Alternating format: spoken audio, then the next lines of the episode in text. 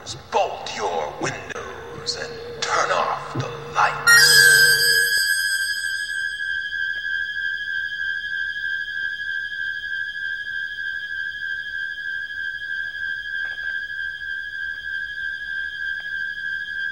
Welcome to Michael Myers Minute, where we delve into the 1978 horror classic Halloween one minute at a time. I'm your host, Robert Black. Minute 3 begins with the last credit of the main title sequence. The jack o' lantern blinks out we get it. Directed by John Carpenter. Carpenter's previous features were Assault on Precinct 13 in 1976 and Dark Star in 1974. Dark Star began as his final film project at USC, The Resurrection of Bronco Billy, a student film for which Carpenter and Nick Castle both have story credits, won the Oscar for Short Subject Live Action in 1971. He had also just filmed a TV movie called Someone's Watching Me before Halloween began production, but it wouldn't air until November. Moustapha Akkad worried about the four week schedule. It was filmed in just 21 days, but he told uh, Fangoria, Two things made me decide. One, Carpenter told me the story verbally and in a suspenseful way, almost frame for frame. Second, he told me he didn't want to take any fees, and that showed he had confidence in the project. From a budget of around 300,000, give or take, the film went on to gross 47 million at the US box office. For a while, it was one of the most successful independent films of all time. I guess it's still one of the most successful. Uh, Carpenter was only paid $10,000 for directing, writing, and composing the score. But he retained rights to 10% of the profits, he recalls. Not sure the original source here. After it took off, I did see some of it, though. I can't remember exactly how much money I made off the film. I do remember getting one check for over a million dollars. That wasn't bad. The film opened October 25th, 1978, at a lone theater in Kansas City. It broke records, went to three drive-ins outside Chicago. Murray Leeder in his Halloween, Devil's Advocate series book says the Chicago run had a bad deal, 90-10 for Compass. But mild weather ensured success and also led to positive reviews from Gene Siskel and Roger Ebert. Then the film went into wider release. As for Carpenter's style of directing, I like this description from uh, Carol Clover that she gives to all film directors in her essay, Her Body Himself. Quote, like the purveyors of folklore, the makers of film operate more on instinct and formula than conscious understanding. We fade out. We fade in. Superimpose Haddonfield, Illinois. Haddonfield, of course, took its name from Debra Hill's hometown in New Jersey. South Pasadena and Hollywood stood in for the Illinois town, and fake fall leaves were used and reused in scenes to make it look more like a traditional autumn. Debra Hill tells Fangoria that the inspiration for the film came from Samhain, not mentioned on screen until a sequel, and there mispronounced as Sam Hain, though it is mentioned in the first sentence of the novelization, but we'll get to that later. Debra Hill, Fangoria. Quote, the idea was that you couldn't kill evil, and that was how we came about the story. We went back to the old idea of Samhain, that Halloween was the night where all the souls are let out to wreak havoc on the living, and then came up with the story about the most evil kid who ever lived. John came up with this fable of a town with a dark secret of someone who once lived there, and now that evil has come back. That's what made Halloween work. Music cuts, and a chant begins children's voices, black cats and goblins and broomsticks and ghosts, covens of witches and all of their hosts. Then we get the title card. But before we get to that, it's worth talking about the prologue from the novelization. The novelization, usually reported as being written by Dennis Etchison under the pseudonym. Etchison would also write under a different pseudonym the novelizations of Halloween 2 and 3, but I've also read that the writer on this one was actually literary agent Richard Curtis, making the pseudonym Curtis Richards a little lame. Anyway, the prologue, in short, a young Celtic boy called Enda is in love with the king's daughter, but she, one, rejects him, and then two, is betrothed to another. So on the eve of Samhain, Enda kills her and her betrothed. Enda is in turn executed and cursed. Quote, Thy soul shall roam the earth till the end of time, says the tribal shaman, reliving thy foul deed and thy foul punishment, and may the god Mukola visit every affliction upon thy spirit forever. The movie doesn't need this, but it may occasionally be interesting to come back to it, and especially to return to details from the novelization by Curtis Richards. Halloween night, 1963. A Thursday night, which makes Judy's need for Danny to call her tomorrow, when they should just see each other at school, seem a little strange. But this film would have that problem even more in 1978. This is also less than a month before the assassination of President Kennedy, from the novelization. Quote, in less than a month, the president would be murdered in Dallas, signaling an era of tremendous violence and heartbreak that would reach deeply into the homes and hearts of Americans across the land. Author Don DeLillo once referred to the assassination of President Kennedy in his book Libra as, quote, the seven seconds that broke the back of the American century, end quote. We like to think of the time before Kennedy's death as innocent and ongoing nostalgia for America from the 1950s, before the counterculture, before Vietnam, before violence on campuses and in the streets, before the death of Judith Myers. Murray Leeder makes the connection as well. He writes, quote, Haddonfield's loss of innocence is closely allied with the mythical end of American innocence. End quote. Of course, he also quotes author James Ellroy from his book American Tabloids saying, quote, America was never innocent. We popped our cherry on the boat over and looked back with no regrets. End quote. Vietnam was not something new, though the amount of TV coverage was. It wasn't that America was innocent. What with slavery and the Trail of Tears, we'd had our share of wars, years of oppression and murder, but we could pretend we were. Now, on the nightly news, we face real violence abroad and at home. Anyway, the chant continues. You may think they scare me, you're probably right. Black cats and goblins on Halloween night. Trick or treat. In second 22, we get a cowbell. Dissolve to. Actually, we, the credit in the, uh, script is dissolve too. We actually get sort of a wipe edit as the camera comes from behind a tree across the street from the Myers house. In Halloween canon, the Myers house is 45 Lampkin Lane. However, you can see the actual house number in several shots in the film. The filming location was 707 Meridian Avenue in South Pasadena, California. The house has since been refurbished and moved across the street and half a block down. Now it is 1000 Mission Street. Put that address in your Google Earth and you'll get a nice visual surprise. 1000 Mission Street, South Pasadena. We will talk more about the house and about what happened to it in minute 14. There's no music, only silence. In seconds 25 to 29, we hear an owl. From the script, it is night. We move toward the rear of the house. Actually, it's the front of the house. Someone's POV. Camera moves up to a jack-o'-lantern glowing brightly on a windowsill. Actually, it's on the porch. It is a windy night and the curtains around the jack-o'-lantern ruffle back and forth. Yeah, so none of that really got into the film, but they couldn't control the weather.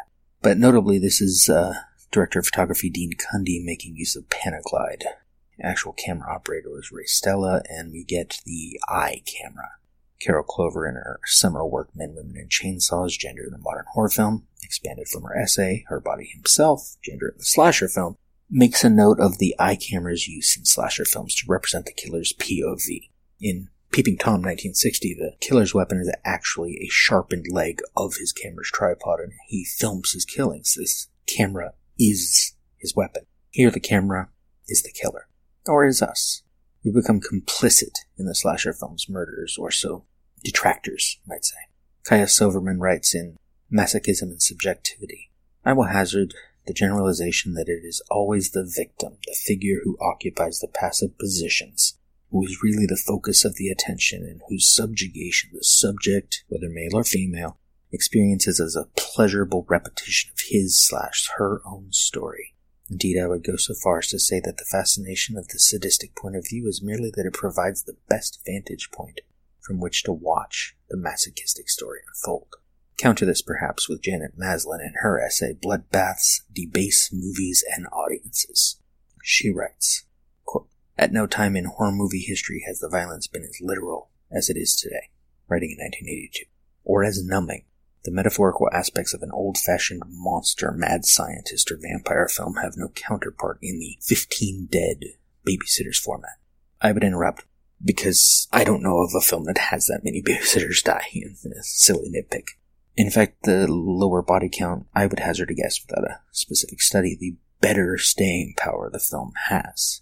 But Maslin continues, quote, there is no opportunity to view the monster as the embodiment of the community's fears, or as the darker side of man's nature, or as anything other than a cryptic, single-minded creep. End quote.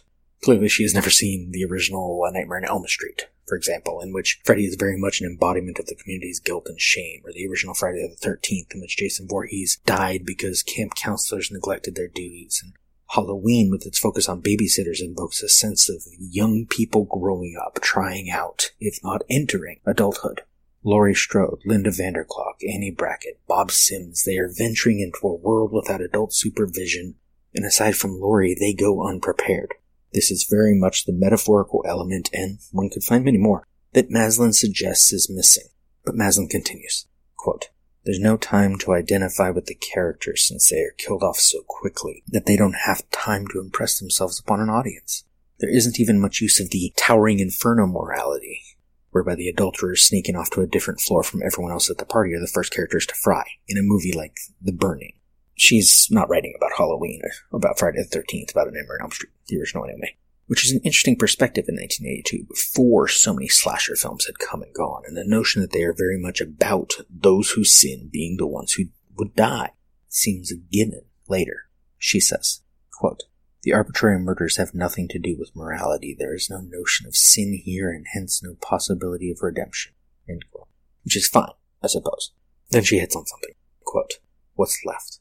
A spectacle of pure killing, isolated from the context of everyday life. Campers, stewardesses, or sorority girls, with no distinguishing characteristics, are slaughtered one after another.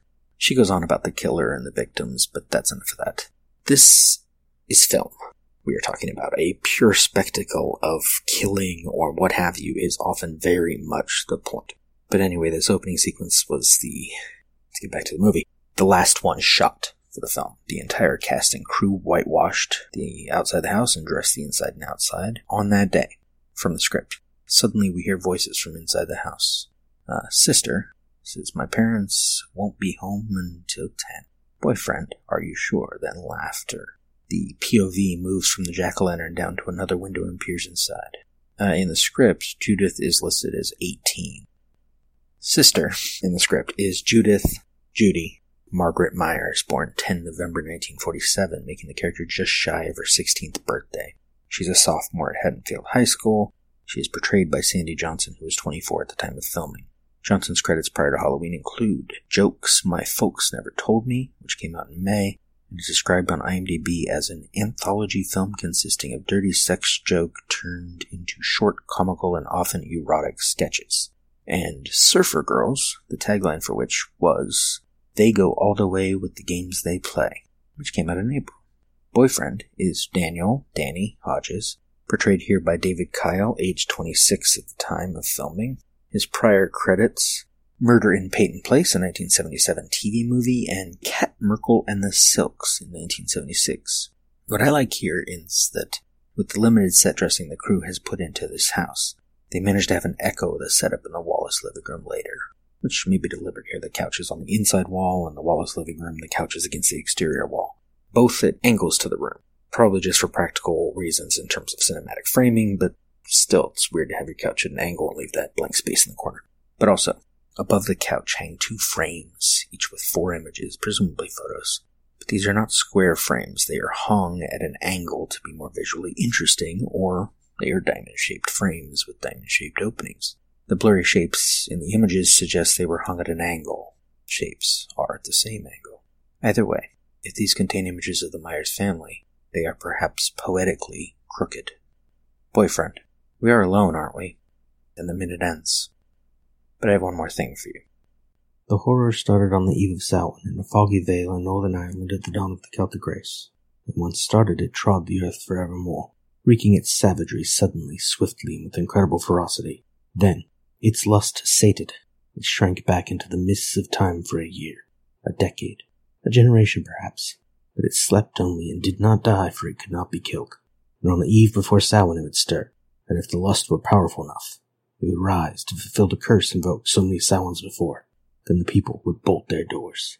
Scant good it did them, for the thing laughed at locks and bolts, and besides, there were the unwary, always the unwary. Samhain, the Druid festival of the dead. The summer had passed, and so too had that outburst of early fall warmth now known as Indian summer. The green had gone out of the land, the crops harvested, and the chill of winter descended like an angel of death. The people, fearing the sun might never again warm the land, held their festival to appease Mukwala, their deity. On hillsides and in the caves and daub and wattle huts great fires were lit, to which the spirits of the departed were invited by their kinsmen to warm themselves, to be cheerful, before the snows blanketed the earth. Druid priests divined who would live and die in the coming year, who would marry, bear children, wax rich, enjoy good health. And they attempted to hold at bay through sacrifices and other rites to witches and goblins that ran amuck at the time, stealing infants, destroying crops, killing farm animals, and sometimes worse. Deirdre was the third and youngest daughter of the Druid king, Gwynwild. Her hair was sandy brown with amber highlights, her eyes sea green, her complexion cream and wild rose. She was already taller than her older sisters, and her early development had been the cause of much concern in the tribal community. The other virgins tittered with envy, the married women voiced disapproval and counseled her mother to marry her off before the girl yielded to her budding impulses. The young warriors eyed her yearningly, and the old warriors thought forbidden thoughts and reflected on their faded memories. His name was Enda. He was fifteen, and he loved Deirdre with a secret passion that tortured him and at night caused him to cry out in his sleep. When it became rumored that Deirdre's father, the king, was preparing to offer her a hand in marriage, Enda consulted his kinsmen and asked if they thought his suit would be looked upon in favor. He suspected what the answer would be, but his longing overcame his embarrassment. Oh, Deirdre marry you? his father cackled, with your shriveled arm and your twitching mouth. For Enda had presented himself wrong end first when his mother birthed him, and the midwives had made a botch of his delivery. She would as soon marry my goat, howled his uncle. Or Bullock, his brother added, pointing to the runty dog worrying a greasy bone in the corner of their hut. Besides, said his father, I'm told she's but betrothed to Culain. Now there's a lad worthy of that wench's pretty hole, his uncle burst out, raising his wine-skin to his fat lips, and they continued to discuss Deirdre's charms as Enda retreated miserably from the hut into the cold night. The boy suffered tortures such as uh, only the adolescent can. At length he determined on a plan. If he could somehow get directly to Deirdre, he would convince her that though he was ill-favored physically, he was in every other respect a fitting candidate for her hand. This was easier said than done, however, because virgins were closely watched by their mothers or by truculent warrior brothers. Nevertheless, one day Enda seized an opportunity when Deirdre went to fetch water from the stream at the foot of the hill. He followed her furtively, darting from tree to tree until he found her stooped over the stream, singing softly to herself as the water filled her clay pitchers. Deirdre? he called timidly. She turned and gasped, eyes round with fright. You? What do you want? Her body tensed and she seemed ready to bolt. I, I want to. The panic in her face alarmed him. He had expected to startle her, but had not imagined she would greet him with such revulsion. He stepped forward, hand extended pacifically, but she dumped back, misinterpreting the gesture. She stumbled, almost falling into the stream, and to move swiftly to rescue her. No, she shrieked. Get away from me, monster. She found her feet and burst into a run, crying, Help, help, he means to rape me. Enda's body had been deformed at birth, but not until that moment had his soul been formed. And now it was Samhain, and Enda, humiliated beyond reason, stood on the perimeter of the celebrants dancing and chanting around the bonfire. In his left hand he held a fat wineskin from which he drank often. In his right he held a foot-long butcher blade which he used to cut the throats of pigs and chickens. His eyes were fixed bitterly on the figures of Deirdre and Culain, whirling exuberantly around the fire to the immense approval of the tribe, for their betrothal had been announced, to the joy and relief of all. And his legs shook, and his body trembled in the cold night, though the heat of the fire was intense. And when the couple pirouetted past him once more, he leapt like a wildcat on his twin prey. Unarmed, their elbows linked, they didn't have a chance. Enda's blade sliced easily through Culain's jugular and windpipe, his legs kicked out in a grotesque finale to his dance of life. Then he fell, like a slaughtered bull, dragging Deirdre downward. Her head turned away, she laughed, believing that her drunken partner had merely stumbled, Enda's blade caught her with laughter on her face. The same laughter that had mocked him after she had run safely into the arms of her tribesmen the day he had approached her at the stream. The highly honed weapon plunged into her breast up to the hilt. In the clamor, no one heard the explosion of wind from her lungs, the gurgle of blood, the whimper, or saw the look of dreadful recognition as the light faded from her eyes, except for Enda. The thrill of revenge was the last emotion Enda knew. For a moment later, he was literally torn apart by the enraged tribe. Only his head and his heart were preserved, gathered up after the frenzy had subsided at the request of the grieving king. After Deirdre and Culain were buried on the hallowed ground the following day, and his head and heart were carried to the summit of Hill of Fiends, the cowards and other outcasts were left to rot unblessed. The king asked his shaman to pronounce a special curse of the remains of this vile murderer. Thy soul shall roam the earth till the end of time, reliving thy foul deed and thy foul punishment, and may the god Mukola visit every affliction upon thy spirit forevermore. The sky darkened, and lightning flashed. The day suddenly grew black and cold, and out of nowhere gusts of snow lashed the tribal party. In the history of the tribe, it had never snowed so early in the year. Satisfied that Mukola had heard his prayer, the shaman summoned his people to turn their backs on Enda and return to their bereft village. The celebration of Samhain's Eve was transmuted over the centuries. The invading Romans carried the tradition back from the English Isles with them in the form of the harvest festival of Pomona, and the early Christians deemed their celebration Hallowmas. The popes of the Middle Ages consecrated November 1st as All Saints' Day and All Hallows Even slurred into Halloween as the holiday was transmuted over the next millennium. With the coming of modern civilization, the superstitions and traditions of the original festival lost their meaning and vitality. Token recognition can be seen in the customs of lighting candles and jack-o'-lanterns, hanging effigies of witches and goblins outside homes, and playing good-natured pranks that were a feeble cry from the mayhem of the old times. Children paraded about in costumes whose significance had long ago lost their correspondence to the terror of evil that had once gripped the world at the onset of winter. Halloween, like many of the holidays, had become an empty shame, except that from time to time the innocent frolic of All Hallow was shattered by some brutal and inexplicable crime, and the original spirit of the celebration was brought home to a horrified world. Then the people would bolt their doors. Scant good it did them. And besides, there were always the unwary. That is all for minute three. Michael Myers Minute is a production of Lemming Drops Studio. You can find more content at lemmingdrops.com. You can stalk me on Twitter and Facebook at Myers Minute or Instagram Michael Myers Minute. Or join our Facebook listeners group, 45 Lampkin Lane. Don't forget to subscribe and leave us a nice review if you like what you hear. Until next time. See you later. Bye. Bye.